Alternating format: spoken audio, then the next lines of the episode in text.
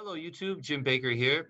I have a call today with a gentleman from Pakistan who does medical coding and billing. And if you don't know about this industry, it's a really big industry. My wife does it, and it's I think it's really interesting. Basically, insurance companies and doctors have to bill each other back and forth in the US, and everything that the doctors do is coded a certain way. So basically, Zeeshan is doing coding and working for the doctors' insurance companies, and he's doing it all from Pakistan out of his LLC, and he has some questions about tax forms, payment processors, ITINs, all this usual stuff, but with a little bit of a twist as to his business. So I hope you enjoy this call, and let's get to it. Haven't done my taxes, I'm too turned up. Haven't done my taxes, I'm too turned up. Yeah, I think we're ready. Good morning. Hello, Zeeshan, right? Yeah, this is Zeeshan. Nice to meet you. How are you today? I'm good. How are you? I'm doing great. Where are you calling me from? Pakistan. Pakistan, awesome. So I'm looking over, I don't have any notes here. Can you tell me a little bit about your situation, what you're doing, and then we can get to your questions. Sound good? Sure, no problem. Okay, great. Well, I started my business in the United States. Like in 2018, I registered my first LLC there. I used to receive the payments to my Pakistan bank account directly. Since September 2019, I used to opened my Mercury bank account there. So okay. I used to receive the payment there, but recently I came to know I used to file the some of the. I do not need to pay any tax. I just came to know, but I do need to file some of the forms like 5472, some I do not understand those kind of forms, but I just wanted to confirm what forms specifically I need to file. And I recently submitted a request from one of the acceptance agent for the ITIN. Okay, so you requested an ITIN? Yeah, I have already requested the ITIN, but I just wanted to know and understand the tax system, how to file, and if you can help me out for the filing. Mm-hmm.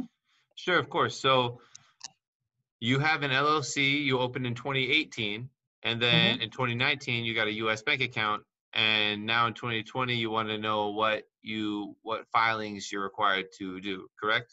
Yeah, that's right. So it's pretty simple. As a non-U.S. resident using a U.S. LLC that has no office or inventory or anything in the United States, with this structure, all you have to do is pay to renew your LLC with the state every year and file form 5472 to report the transactions between yourself and your U.S. LLC.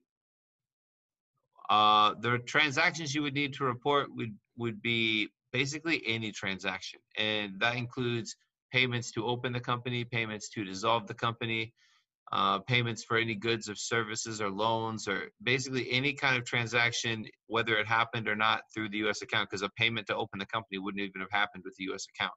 So that's technically a reportable transaction. And other than those two forms, you might have sales taxes to pay if you're in e-commerce, I'm not sure. And if you have... should I speak in between? Yeah, I was just rambling, but yeah, and then that's basically that's really it. It's like a medical billing kind of business. Oh, you do the medical billing? Yeah. Yeah. So it's, professional services. Did we already speak before? No, actually, I emailed you, and you just sent me. I'm just finding that email. I'm not locating it here actually. Okay, no, because I remember I must have responded back because I do remember talking to someone about medical billing because I'm very familiar with that. How is that going, doing medical billing remotely? Is it easy? Yeah, it's wonderful actually. It's easy, pretty much easy from here. So did you have to how did you learn how to do it? Well, I used to work 4 to 5 years previously. I was working with one of the organizations here in Pakistan. I learned everything from there. And thereby, when I graduated from one of the university from here, so I thought I should start my own, as I have plenty of knowledge about it. I'm eager to learn and eager to start my own business. So I started it, and it's going wonderful so far. Not big, but it's just a startup, I would say. No, great. I mean, medical billing is great, and there's always going to be work. If you know, if you have the right connections, you know what you're doing, you're always going to be busy. There's never going to run out of medical billing. Okay, so you wouldn't have any sales taxes doing medical billing, but you would have to file this form 5472 to report your transactions. Okay, and what about any other form like 1040NR or 1120? The 1120 is how you is when you file form 5472. It's as an attachment to a pro forma form 1120. Correct. Okay, pro forma one. Pro forma form 1120. Yes. And what about 1040? I was just Google everything, and I came to know these three forms name. Well, the 1040 is for a U.S. Resident taxpayer. There's a 1040NR, which is for a non-resident.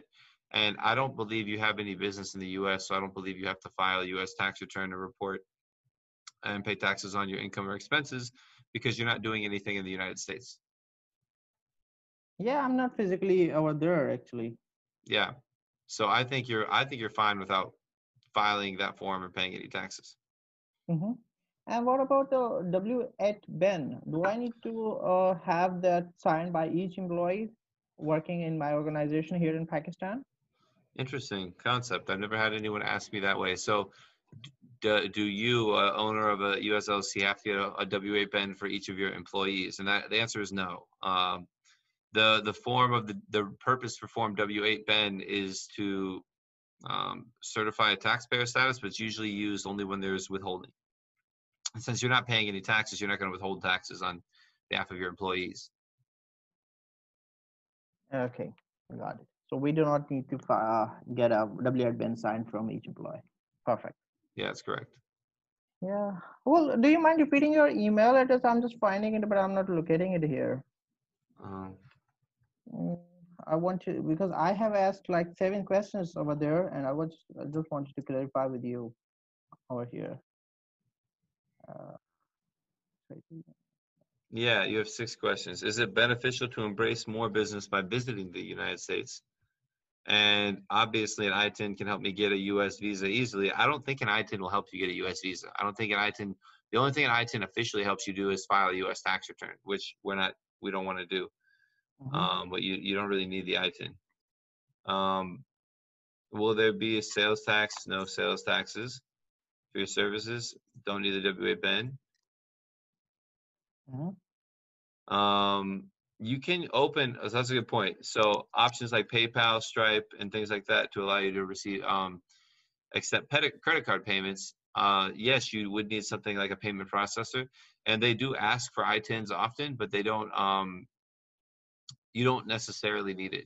We can open accounts without it, but then we don't, you don't really need it unless they really asked for it specifically.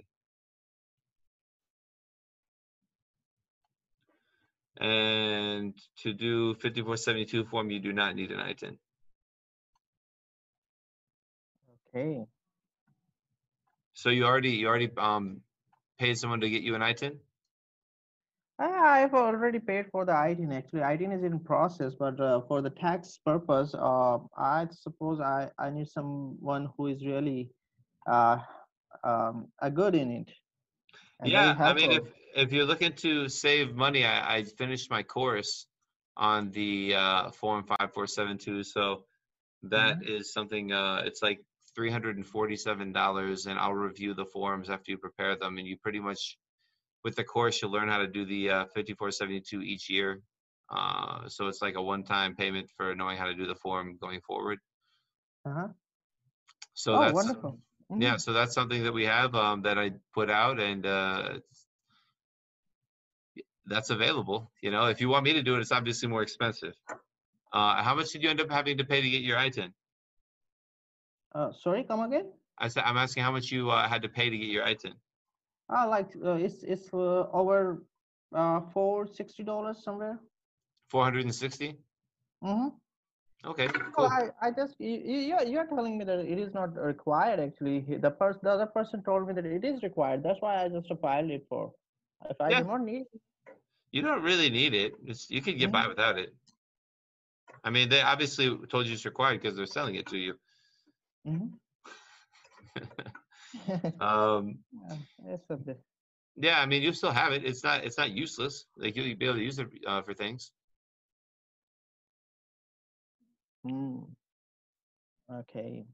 Did you have to send in your passport? No. I just sent him a copy. I scanned copy of the passport. Okay. Mm-hmm. So, what about the program you just told me, like 5472, the planning of the 5472 1120 Proforma form? Yeah. So can I hear more about it? It's simple. It's I just like did a launch. It's basically a silent launch where I didn't tell anyone. I'm just telling people that ask. Pretty bad. But I did. I just launched a course. It's basically like 6 or 7 videos that explain why you have to do the form, how to do it, and then step by step on literally how to fill it out, assemble it, and send it to the IRS. And we also include a review. Okay. Can we send a fax, or we need to send it over physical mail? Fax. Both forms should go to the fax. The whole package. Okay, perfect. So yeah, perfect. So can I have where I can register with this program? I will send you an email right now. I have your thing up. So 450. I have a long 5472 email that just gives you all the different options. Mm-hmm. So I just sent that. I probably didn't even change the name. It says hello client on there still. So I didn't even change the name. It's a template email. But I just sent it to you, and you can see it there. Oh, well, let me tell you another thing. I had registered an LLC in 2018 in Delaware State. Yeah. Currently, I have open up a new LLC in the Wyoming. So, which one is good? Where should I open it? Why do you have two LLCs? I'm opening I'm starting another business actually. It's quite related to the medical billing, but it's probably provider credentialing. Did you hear about the credentialing contracting for the physicians? No, not really sure what credentialing contracting is. Yeah, it's a contracting kind of business for the physicians who usually render the service for the patients. So they also need to enroll with the credential with the insurances. So that's what another business is going to be. Well, you could use that through the same LLC if you wanted to. Yeah, well, this is what I made a mistake actually.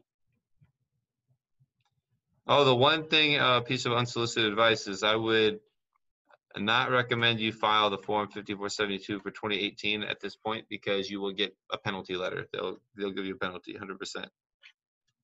So how can we proceed?